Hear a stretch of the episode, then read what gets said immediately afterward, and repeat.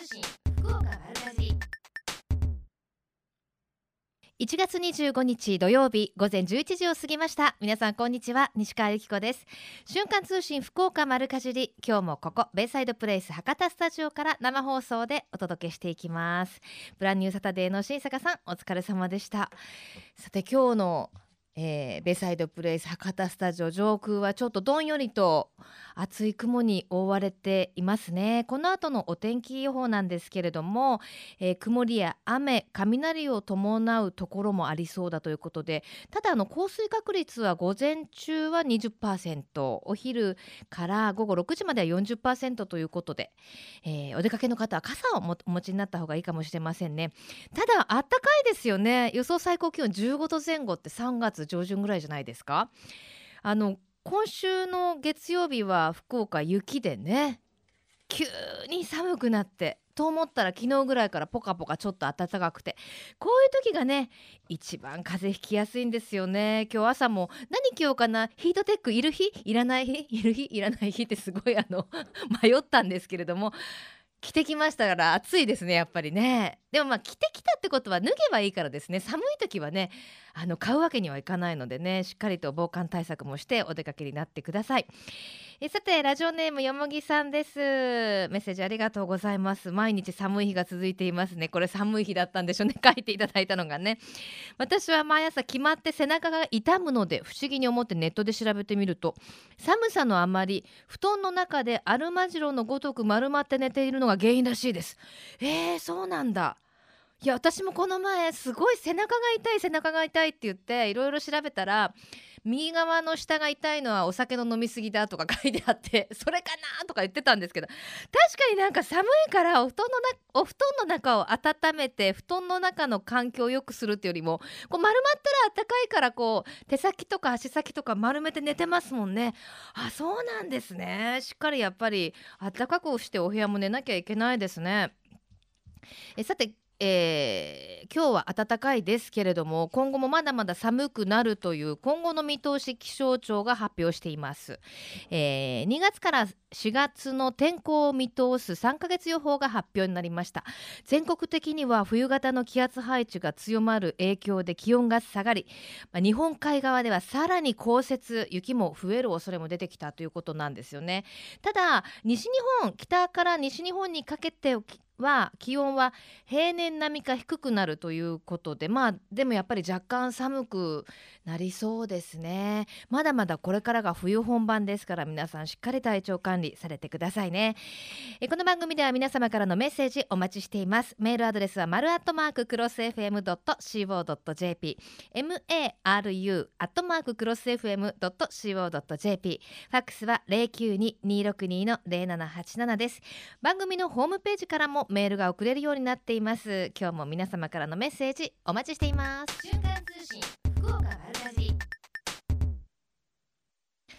瞬間通信福岡丸かじり、瞬間通信福岡丸かじり、続いては教えて聞きかじりのコーナーです。えー、このコーナーではふるさと福岡のイベントや街の話題をお届けするんですけれども、えー、今週は北九州市門司区にありますめかり神社で来週金曜日に開催されますめかり神事について、ネギの高瀬さんにお話を伺いします。高瀬さん、はい、よろしくお願いします。よろしくお願いいたします。まあ、めかり神事と言いますと、もうニュースなどでもね紹介されてますし、はい、有名な、まあ、神事ですよね。はい、はい、どんな神事ですか？改めてご紹介いただけますか？はい、めかり神事はですね、旧暦の元旦に鎌、桶、松明を持ったさんにんの神職が社殿前の関門、はい、関門海峡のわかめを刈り取り、神前にお供えし、はい、今年いちねんの航海の安全と氏子のご健勝を記念する神事でございます。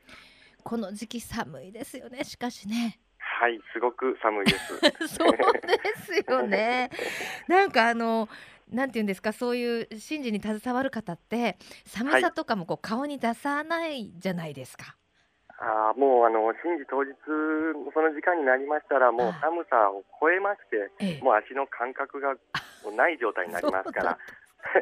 もうそれどころじゃないと。そうですね。まあね、神様にお供えするものですかね、寒さも感じてる暇もないですね。はい、はい、あのこの旧暦の元旦にわかめを刈り取るっていうのはあのどういった意味があるんですか？はい、はい、あの旧暦の元旦といいましてもあの明治初期から新暦に変わりましたが、それまではあの大晦日から元旦にかけて、まあ、正月ですね、昔のお正月に、ええ、年の初めにあの万物に先駆けて一番初めに芽を出すのがわかめですから、うん、それを神前にお供えするのは大変めでたいという意味が込められた日にちでございます。うん、なるほど。これ、はい、あのいつ頃から行われているお、ま、あの神事ですか？これはあの由緒では創建以来続くとされると言われておりますが、ええ、あの正式な記録ではですね、あの和道さんねん、まあ、西暦で言いますとななひゃくじゅうねん、今からおよそせんさんびゃくねんまえには行われていたという記録が残っております。でもそんなにまあ前から行われている神事が今も受け継がれているっていうのはすごいことですよね。はい、もうすごいことだと私も思っております。え、実際にあの高瀬さんもその、はい、私も、はい、もちろんあの海に入りあのわかめを刈り取らさせていただいております。寒いでしょまた聞いちゃいますけどにかいめですね。ねえ、本当です。あの日頃からやっぱ体調管理とか、はい、あの結構、ね、なんていうんですか、神社の方お召しになってるお衣装も薄手でしょ、はい、薄いですし風もすごく通しますし、うん、はい、もう体調管理にはもう す, あのすごく気をつけております。あ、そうなんですね。まあ、来週金曜日がいよいよその、はいね、あのめかり神事ということなんですが、これ一般の方も見学することができると？はい、もちろんあの見学は可能です。でも、うん、あの戦前まではですね、ええ、この神事は市議でして、ええ、この神事を 見, 見たら目が潰れるという実態が残っております、はい、やっぱり昔の人はあのこういうあの神事事はすごくあのおごそか、おごそかな神事ですので、はい、やっぱり昔の日本人の気持ちとしてこういう神事行事はもうあの神様のことですから、やっぱり一般の人はもう見ることではないという思いが込められたのが大きくなって伝説になっていったと私は思っております。今は目は潰れませんよね？もちろん潰れることはございませんあのこれいつぐらいからじゃあ一般の方にあの開放というか見てもいいよっていう風になったんですか？これは戦後ですね。うん、戦前あの戦後あの先代の宮司がですね、ええ、まあ、あの戦争が日本に負けてあのみんなが塞ぎ込んでて何か元気になることはないかなと思いまして、ええ、でやっぱりそれはあの祭り、神社のお祭りで皆さんを見て元気になるなっていただければと思いまして公開した次第でございます。なるほど。あのーはい、まあご覧になる時のマナーとかもあると思うんですけれども、はい、はい、もうあの神社に行って、そうですね、あのー、当日あのご参拝いただきまして、うん、まずはあのーまあ、極力あのー、神事の時はカメラのシャッターは控えていただいて、うん、っていう案内をしております。なるほどですね。はい、わかりました。何時頃から行われますか？こちらはですね、あの神事自体はあの午前にじはん頃から行われておりますけど、いい、まあ、あのその前日のさんじゅうにちの夜じゅういちじから奉納神楽もされておりますので、まあ、さんじゅうにちの夜じゅういちじに来ていただければ確実と思います。あ、神楽もあるんですか？はい、あの神楽ですね。うん、神楽 そ, そのあたりはあの有名なんですかね？神楽も神楽はですね、あの黒土神楽工さん、豊前市の黒土神楽工さんで湯立神楽というあの神楽が奉納されまして、じゅうメートルの竹に鬼が素手で登っていって無病息災を祈願するという神楽でございます。ええ、 じゅう, じゅうメートルの滝に？そうです、じゅうメートルの竹です。滝？あ、びっくりした、はい、滝、滝って聞こえました。ああ、すいません、竹です。滝ってそのあたりあったのかなと思った竹、あ、でもそれでもすごいですね。滝にの、すごいですね。滝に登るんですか？竹、竹、竹です。すいません、竹に登るんですか？でも、はい、ものすごくしっかりした竹じゃないと登れないですよね。もちろんあの登る、登るというかそれ専用の竹でございまして、もうあのさんねんまえから生えている間だけですね。はまあ、こちら北九州ではなかなかもう見れないので、えー、もうこの神楽を見に全国から来られるという方もたくさんおられます。そうなんですね。それは前夜祭で、はい、ということなんですね。そうですね、えー、見てみたいですね。本当にそうでしょう、はい、もしあのお時間があればどうぞご参拝ください。ありがとうございます。あの、えー、めかり神社行った際は駐車場などありますか？はい、あのひゃくごじゅうだいほど駐車できる臨時駐車場もあの授けておりますので、まあ、入り口にあの神社警備員がおりますので、はい、その方があの駐車場まで誘導させていただきます。わかりました。ではいよいよ来週金曜日になりましたが、えー、最後に一言、はい、高瀬さんメッセージをお願いできますか？わ、はい、かりました。あの毎年当日ですね、日時を間違われる方が大変多くおりますのでそうなんですね。改めてはい、今一度いちがつさんじゅうにちの夜からですから、はい、いちがつさんじゅうにちの夜がその前夜祭。そうです。前夜祭ですね。神事はいちがつさんじゅういちにちのいちにちのごぜんにじはんですけど、その前の夜いちがつさんじゅうにちの夜に来ていただけたらもう確実ですので、うん、なるほど、防寒対策をしっかりしてきてください。このいちがつさんじゅういちにちっていうのごぜんにじはんっていうのは要はもうその前夜祭から明けてのそうですそうですってことですもんね。お昼のにじさんじゅっぷんじゃないですもんね。ないです。まあまああの要はあの牛蜜時というかあの夜, 夜中のっていうことですもんね。ね、ここはやっぱり間違えられる方がいらっしゃるんですかね。はい、そうなんです。多くの方が間違えられるので、なんとなくいちがつさんじゅういちにちっていうとさんじゅうにちそのままの夜よって覚えとかないとやっぱりちょっと間違えちゃうかもしれませんね。そうですそうです。わかりました。じゃあくれぐれもお間違いのないように、はいはい、そしてあのくれぐれもお風邪などお召しになりませんように。ありがとうございます。はい、あの神事の成功をお祈りいたしております。ありがとうございました。はい、はあ、まだまだ知らないね、あの厳粛な神事ありますね。ぜひお出かけになってください。教えて聞きかじり、今日はめかり神社の高瀬さんにお話をお伺いしました。瞬間通信福岡丸かじり。瞬間通信福岡丸かじり、続いてはえみちゃんのみんなの良い食のコーナーです。今週は門司港レトロ広場で開催中の豊前会一粒牡蠣の牡蠣焼き祭りの会場から ジェイエー 北九の池尻正明さんにお話をお伺いします。池尻さん、よろしくお願いします。はい、よろしくお願いしますあのこちらのスタジオちょっと雨降ってきちゃったんですけど、そちらお天気いかがですか？あのね、曇ってるんですけどまだ大丈夫ですよ。大丈夫ですか？はいはいはい、まあ、気温は今日は暖かめですしね、よかったですね、はいはい、じゃあどうにかねお天気もね。そうそう、普段はねもっと寒いんだけどね、えー、今年はちょっと暖かいですね。あ、よかったですね、はいはい、さあなんか盛り上がってる様子すでに後ろから聞こえてきてますけれども、はい、はい、もう台がもういっぱいになってますよ、えー、お客様ね。どんなイベントですか？あのね、北九州にね、まあ、意外と知られてないその、まあ、水産物とかをね、ええ、ご紹介するためにあのカニカキロードっていうのがあるんですよね今、はいはいはいはい、そこで取れてるあの、まあ、あの豊前海の一粒牡蠣を、うん、まあ、みんなで食べてもらおうと、うん、そして市民の方に知ってもらおうということで、うん、もう今年でろっかいめのイベントになりますね。ねえ、もうなんか知ってもらおうっていうか、それを目がってに行くという方ももうね、定番のイベントになってますよね。そうですね、もう朝からもうかなりねあの行列できてまして、ね、はい、むちゃくちゃすごい。今ちょっと待ち時間があるみたいですよ。本当ですか、うん、あのちなみに行ったことのない方にご紹介するとすれば、はい、場所はどちらですか？はい、場所はですね、それこそあの門司港レトロの中央広場なんで、うんうん、あのー、なんなんていうかすぐわかりますよね。わかりますよね。門司港レトロに行ったらもうみんなそこにいるみたいな。そうそうそうそう間違いなくねえ、いや、はい、あの先ほどご紹介いただいたように、まあ豊前といえば豊前海一粒牡蠣、大きいんですよね。そうです。しかも今ね、あの今本当にあの一番美味しい時期なんですよね。ねえ、はい、なんでしょうね、あの口に入れたらふわっとこう海の香りとね、はい、ミルキーなこう牡蠣、豊前海一粒牡蠣ならではのねそうそうそう、ミルキーなね、わ食べたくなってきた、うんうん、ねあのそらそのね、私は ジェイエー の職員ですから、えー、あの牡蠣だけじゃなくてですね、うん、そうそうあの実はあの地元の農産物もですね、うん、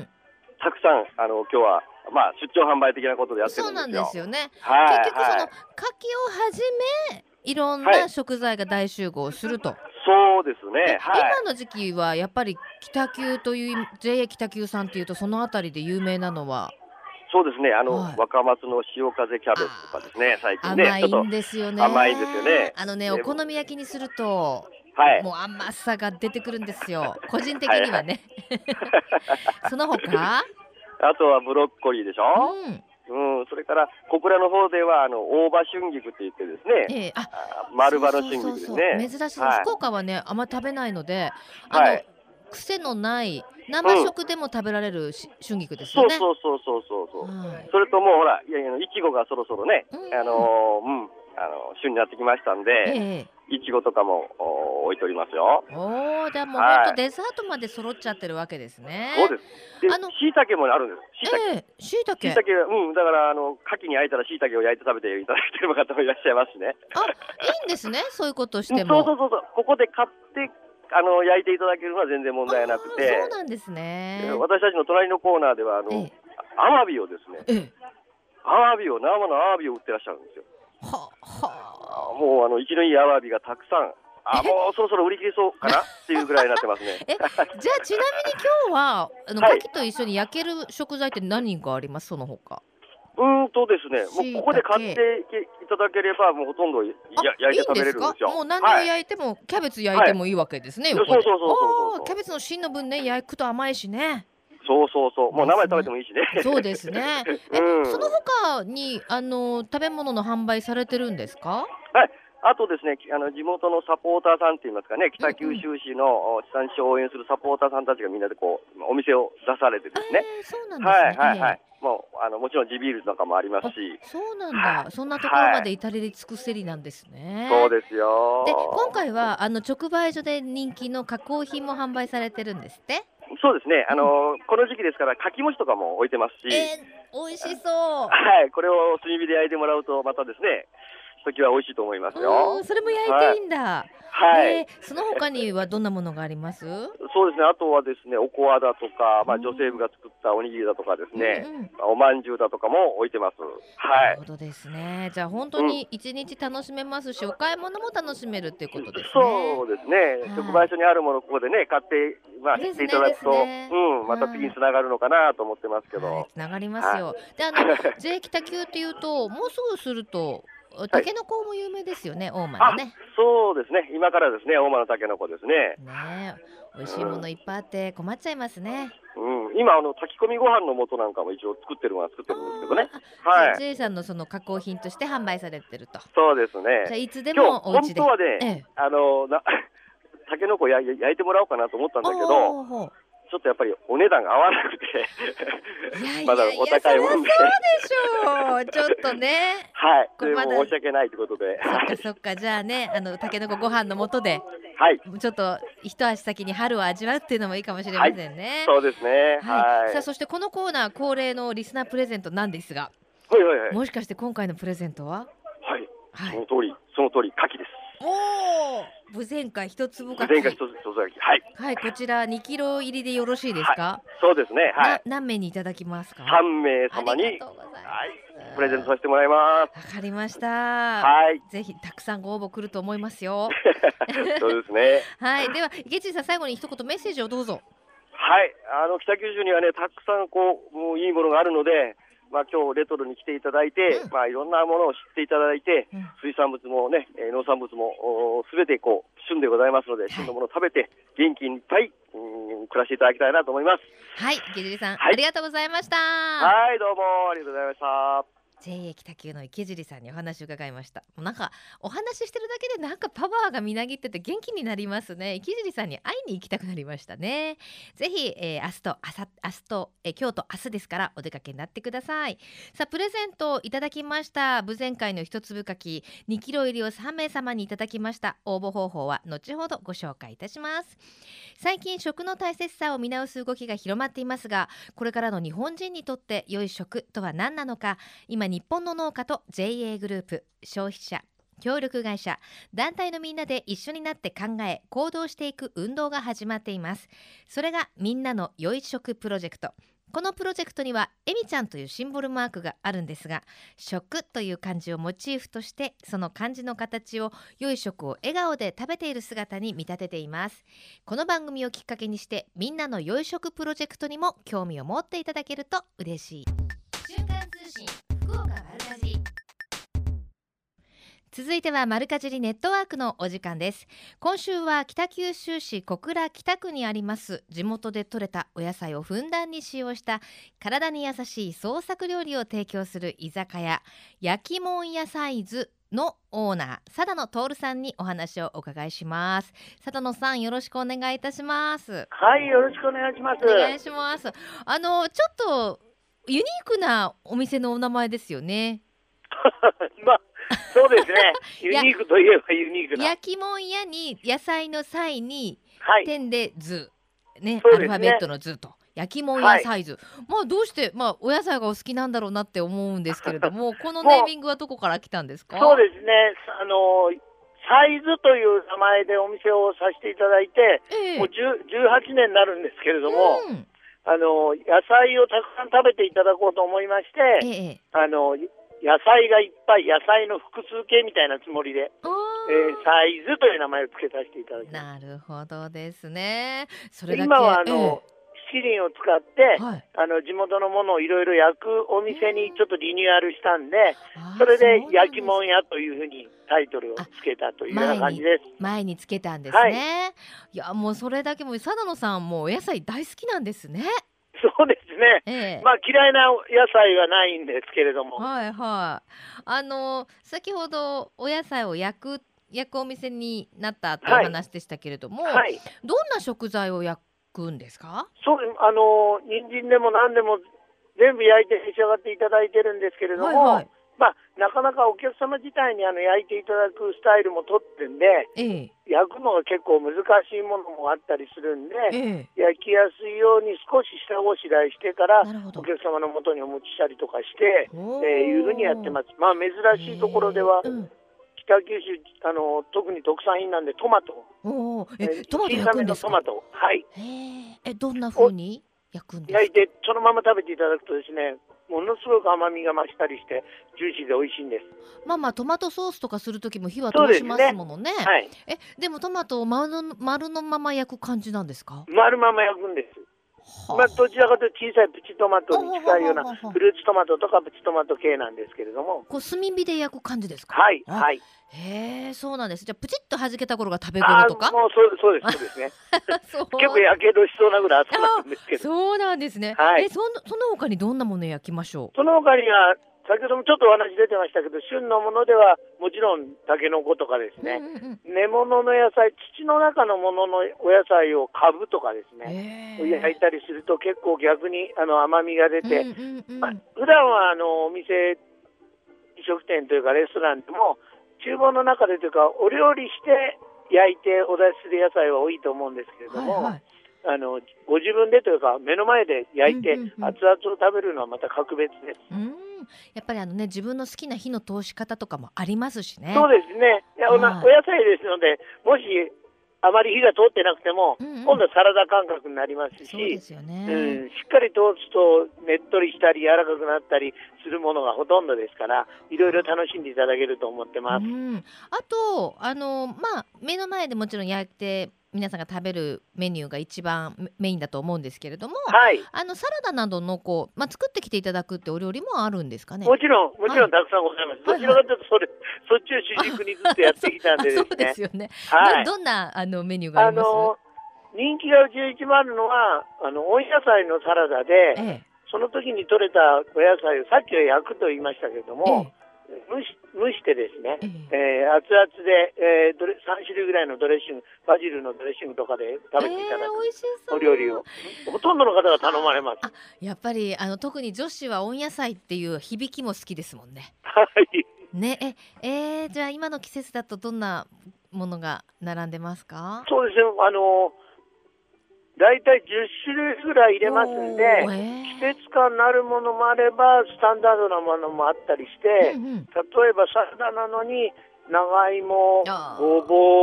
ぼうとかが入ったりとかですね、あとそうですね、まあ青物とかが出たら時々それこそあの産直のところとかに私が仕入れに行きますんで、うんうん、ちょっと珍しい野菜とかを見かけるとついそれ用に入れてしまう。なるほどね、はい、まあでもやっぱりね、自宅でじゅっ種類以上の野菜をね一度に取ろうと思うと余っちゃったりするしそうですね、予算もねあれですしね、はい、わー食べたいなぜひで、あの珍しいカクテルも人気なんですって。はい、あのまあ野菜を使ったカクテルであのそのままの野菜をどんだけ野菜好きなんですか野菜はですね、ええ、今あるのでスタンダードで言うと、まあ、人参、パプリカ、大根、ええ、それから小松菜、キャベツ、ごぼうもあります。いやあのですね、パプリカとかはわかるんですよね、はい、カクテルにするっていう な, なんとなくね甘みもあるし、はい、ごぼうはごぼうでしょ。ごぼうはですね、ごぼうというと皆さんもちょっと想像はつくと思うんですが、少し苦かったりアクが強い感じがあると思いますので、逆にそれを生かして、生かしてあのビターな感じで、お大人のカクテル、カルア、カルア系、あ、えー、あ、なるほどね。ココアとかでちょっと合うんですよ、ごぼうが。確かにあのごぼうスイーツとかでチョコレートに入れたりして、あ、多いですね。結構やっぱり合うんです。はい。それを飲み物にしてるみたいな感じで。佐藤さん面白い、野菜大好きなんですね本当にね。そうですね、まあ、あの逆に繊維の多いものは、うんうん、あのこしたりとかうちはしませんので、そのまんま、うん、カクテルにもミルでそのまんま攪拌するんですよ、えー、ですのであの飲んでてものすごい繊維が来たりしますけれどまあそれはそれで楽しんでいただいてますものすごい喉にこれごぼうやんなみたいな。そうですね、でもそれはそれでまた楽しいんでしょうね。はいはい、えー、飲んでみたいです。で、あの面白いカクテルも人気だし、あとランチもやってらっしゃるんですよね。はい、ランチはですね、あのメインを選んでいただきまして、それこそお野菜のお惣菜、あのサラダバーではなくてですね、ええ、お野菜のお惣菜をだいたいじゅっしゅるいぐらいご用意してまして、それがバイキング形式で食べ放題なんですよ。であとメインであのヒレカツとかハンバーグとかを選んでいただいてというようなスタイルのランチです。ちょっと貞野さん、福岡にもお店出しましょうよ焼き物野菜図福岡店、ね、食べたい。ぜひね、私も北九州に遊びに行った際は立ち寄らせていただきたいと思いますが、はい、お気軽に寄ってください。はい、場所はどのあたりですか。場所はですね、あの井筒屋から、うん、それこそあの旦過市場の方にちょっと井筒屋から行ったところで、はいはいはい、あの御影通りという通りなんですけれども、はい、大きい鳥居がございまして、すぐ横が神社があるんですけれども、はいはい、その鳥居の真横です。わかりました。わかりやすいですね。あの来ていただくとわかりやすいと思いますね。わかりました。ちょっとね、あのー、変わりやすいお天気になってますから、ぜひお体ご自愛ください。 あ, ありがとうございます。はい、ありがとうございました。はい、今日どうもありがとうございました。は行ってみたいですね。体に優しい創作料理を提供する居酒屋焼きもんやサイズのオーナー佐田野徹さんにお話をお伺いしました。瞬間通信福岡丸かじ、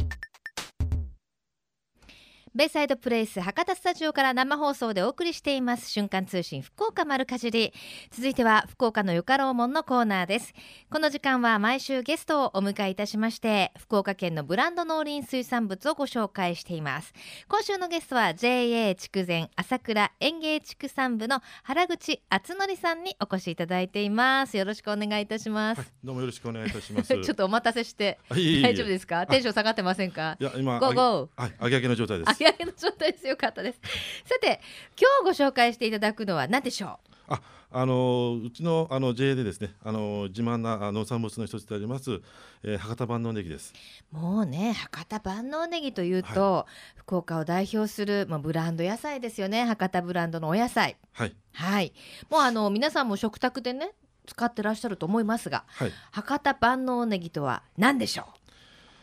そうですね、一言で万能ネギと申しますと、うん、あのいろんな農産物がありますけども、やはり万能ネギというのはあの生でよし煮てよし、うん、薬味よしの三拍子育った、うん、あのいろんなあの調理に使われますあのネギとしてあの万能であると、うんうん、そういったものですね。ですよね、はい、もうあの本当に使いやすいネギとして定着しているますよね。そうですね、はい、これはあの九条ネギの一種なんですか。はい、あのまあ、栽培されているのはあの九条系の品種も使われているんですけども、ええ、最近ではあの一本系といいましてですね、あのー、また九条系とは違った、ええ、あのー、系列の品種をですね、ええ、もう使っております。ははは、はい、じゃあ一口に博多万能ネギって言ってもいろいろあるんですね。そうですね、あの、はい、万能ネギと申しますのはあの、えーまあ、品種はいろいろ使ってるんですけども、はい、あの農協うちの ジェーエー の方ではあの万能ネギ部会というのがありまして、うんうん、そこであの所属されてます生産者の方が、えー、収穫から出荷までされているものを、うん、あの万能ネギという形 で, です、ね、ブランド名で一応あの出荷させてもらってます。そうなんですね、はい、であの筑前朝倉が生産盛んなんですよね。そうです、はい、うん、やっぱりあのそのネギに適した環境っていうのがあるんですかね。そうですね、うん、まずあの、えー、生産されているところがですね、ええ、あのまあ、筑後川がありまして、まあ、その水域周辺がですね非常にあの水と豊かな土壌に恵まれておりまして、うん、まあ、そ, そ, こあのその土壌を生かしてですね、ええ、あのまあ、昭和さんじゅうねんだいからあの生産が始まりまして、ええ、まあ、その後生産者の方のいろんな努力がありまして、うん、現在ではあの福岡県のですね小麦の、まあ、はちわりを生産するようになっておりますし、あとあの、まあ、全国でもですね、ええ、あのナンバーワンの出荷量を誇っております、うん、じゃあうちの今冷蔵庫にある万能ネギも ジェーエー 筑前朝倉さんかもしれませんね、はい、はち割って言ったらね。そうですね、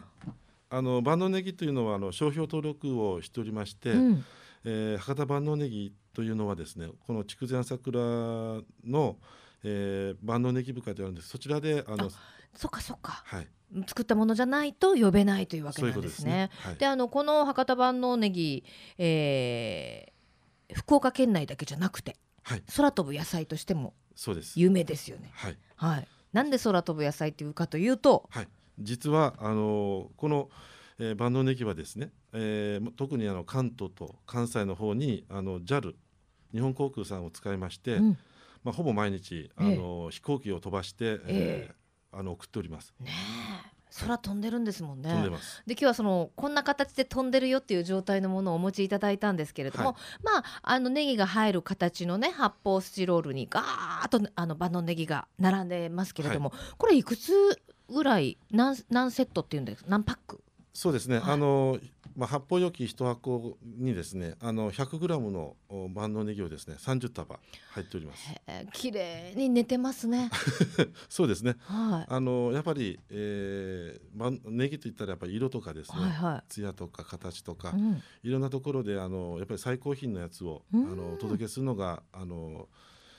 えーまあ、誇りと思ってますので。しかもあの持ってみるとみずみずしくてしっかりしてますね。ありがとうございます。あの万能ネギ自体はほら普通の白ネギと比べると、はい、あの細いですけど、はい、シャキーンとしてますね、はい、もうこれはあの農家の方がですねあのもう非常にあのこだわっておられまして、うん、えーまあ、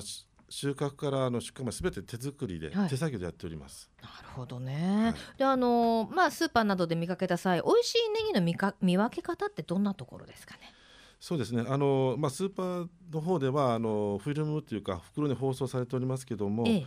やはりあのその時に選ぶ一つの目安としては、はい、あのまあ、ネギの葉っぱがですね、えええー、しおれてるものとか、はい、あるいはあのちょっと緑の色してますけども、はい、ややちょっと薄くなったりとかですね、うんうん、黄色くなってるとかそういったものは、うん、あのえー、ちょっと遠慮されてですね遠慮されてですねまあできれば、はい、あのシャキーンとしたねみずみずしさをですね。わかりました。見分け方も簡単でいいですね、はい、であの食べ方のおすすめ、先ほどどうやって食べても美味しいっておっしゃってましたけれども、えー、あの原口さんおすすめの食べ方などありますか。そうですね、あの、まあ、特別というものはないんですけども、うん、やはりあの刻んで例えばもう味噌汁とかですね、うん、あとは鍋物とか汁物で、まあ、最近ではあのちょっと今寒いので、えーまあ、鍋とかにですねちょっと長めに切ってあの煮物とかですねそういったものに使った方がいいんじゃないかなと思います。もうあの生状態でシャキシャキを楽しむもよし、はい、ちょっとだけ火を通して半生を楽しむもよし、ね、クタクタになったのを楽しむもよしですもんね甘いしですね、はいはい、あのちょっとそれで珍しいあのね調理法というか博多万能ネギがスムージーになるんですか。そうです、最近あの一つの、あのレシピの中にですね、えーえー、万能ネギのスムージーというのがあります。これはあの、まあ、意外とそのネギのスムージーというとあの、はい、結構あのお客さんとかに話をしますとですねえー、って思いますよね。そうですね、まあ、あの美味しいって最初はそういうイメージがあるんですよ、はい、ですけど、あの果物と例えばあの、えー、柑橘類とかですね、バナナとか、えー、そういったあの果物と一緒にあの使うと非常にあの美味しいんですよね。あの ジェーエイチ 筑前朝倉さんではあのリーフレットっていうんですか、ちっちゃい、はい、あのいろんなねレシピなどが載ったこういうリーフレットを作られてるんですけど、はい、それによりますと、はい、博多万能ネギがにぶんのいちたば、はい、バナナがにほん、みかんがにぶんのいっこ、豆乳が にひゃくごじゅっシーシー、 これを攪拌して、はい、これあのでも攪拌する前の写真出てますけどネギですね。そうですね、あのネギが非常にあの背立ってますね。これ本当あの ど, どうですか、ネギ特有のやっぱ辛みとかって、まあ、万能ネギはない方ですけれども、はい、気にならないものですか？そうですね、あの意外とそのネギの辛みというイメージが強いんですけども、うん、まあ、あの確かに辛みはあるものなんですけども、はい、その柑橘系と一緒にあの調合するとですね、非常にマイルドにいいですね。そうですね、はい、いろんな食べ方これからも提案していかれてください、はい、いろんな方面でいろんな方面でまた遊びにも来てくださいね。ありがとうございます、はい、さあそれでは最後に一言メッセージをいただけますか？メッセージですね、はいはい、あの考えてなかったですけど考えましょう。すみません、はい、大丈夫ですよ、はい、もう終わりますよ。あ、はい、あの万能ネギにつきましてはもう農家の方一生懸命あの生産にこだわっております。安全とかですね、はい、えー、そういったもので全てほとんどが手作りでやっておりますので、うん、ぜひ近くのお店にですね、あのいろんなおネギがありますけども、うん、そこまで生産する方こだわっておりますので、はい、ぜひあの一束ずつ万能ネギを手取っていただきたいと思います。わかりました、はい、福岡のよかろうもん、この時間は ジェーエー 筑前朝倉園芸畜産部の原口さんにお越しいただきました。どうもありがとうございます。今ほっとしてるでしょ。ありがとうございました。ありがとうございます。このコーナーは福岡県農林水産物ブランド化推進協議会の協力でお送りしました。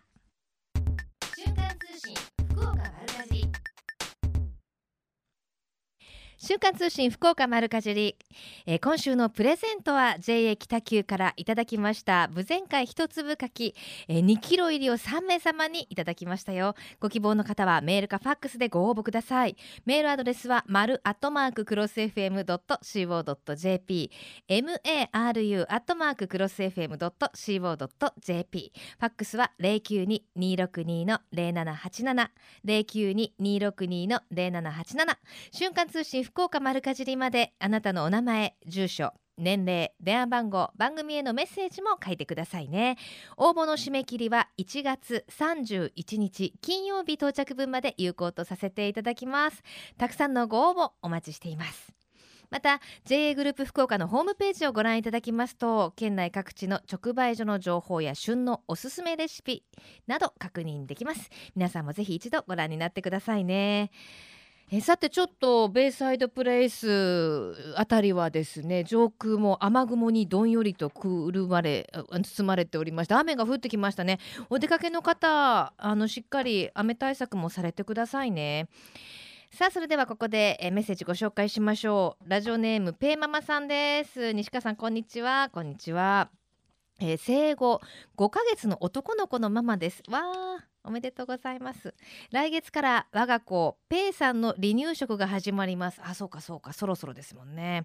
えー、それに伴いまして先日市の離乳食教室に行ってきました。おかゆをおかゆや野菜を小鉢でどの程度すりつぶすのかという実習も体験しました。茹でた野菜をひたすらにすりつぶし最後に食べたのですが、調味料を加えなくても美味しい、人参もかぼちゃもとっても甘いということに気づかされました。いかに普段調味料を使っているか少し怖くなりましたましたよと。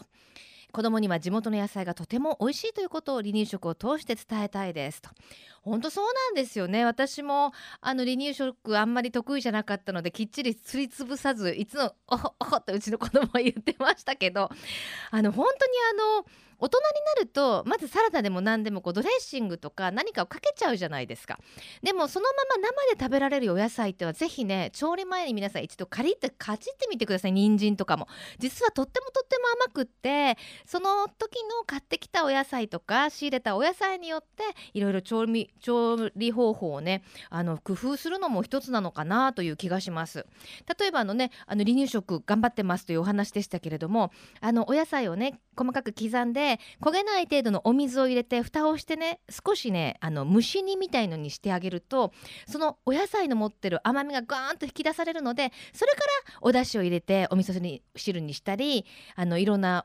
お料理に加工していくと、もうお野菜の持ってる甘みだけで、実はお塩を少しだけとかお醤油を少しだけとかでもね、十分美味しいお料理になったりするんですよ。特にね、やっぱり離乳食っていうのは子供が一番最初に口にする食べ物だから、そこでいろんないろんな添加物ってね、親の立場からするとあげたくないと思うので、ぜひあの子育てはエンドレスなのですっごい大変だと思うんですけれども、それだけに楽しみもあるので、ぜひまたね、美味しい離乳食の作り方こんなのありましたよみたいなね、メッセージもよかったらペンママさん送ってくださいね。あの私意外とあの活用したのがおぼろ昆布、とろろ昆布っていうんですかね、こっちではあのうどんとかにペロンと入れる昆布がありますよね。あれね、結構あの離乳食に入れるととろーんと溶けて、あの若干塩味もつきますし、昆布からいいねお出汁も出るんですよ。なのでちょっともうめんどくさいなって言っちゃいけないんですけど、そういう時はあのお味噌汁、大人が食べる前のお野菜ね、煮た状態におぼろ昆布をちょっと入れてカカカカってあのスプーンの先で潰したりすると、それだけでもね立派な離乳食になりますので、ぜひねそういったものも使って毎日楽しく離乳食作ってあげてくださいね。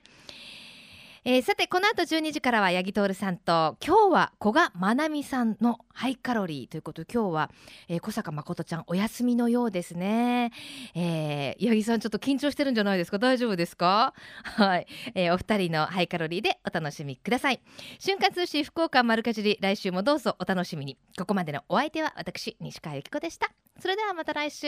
さようなら。この番組は ジェーエー グループ福岡の提供でお送りしました。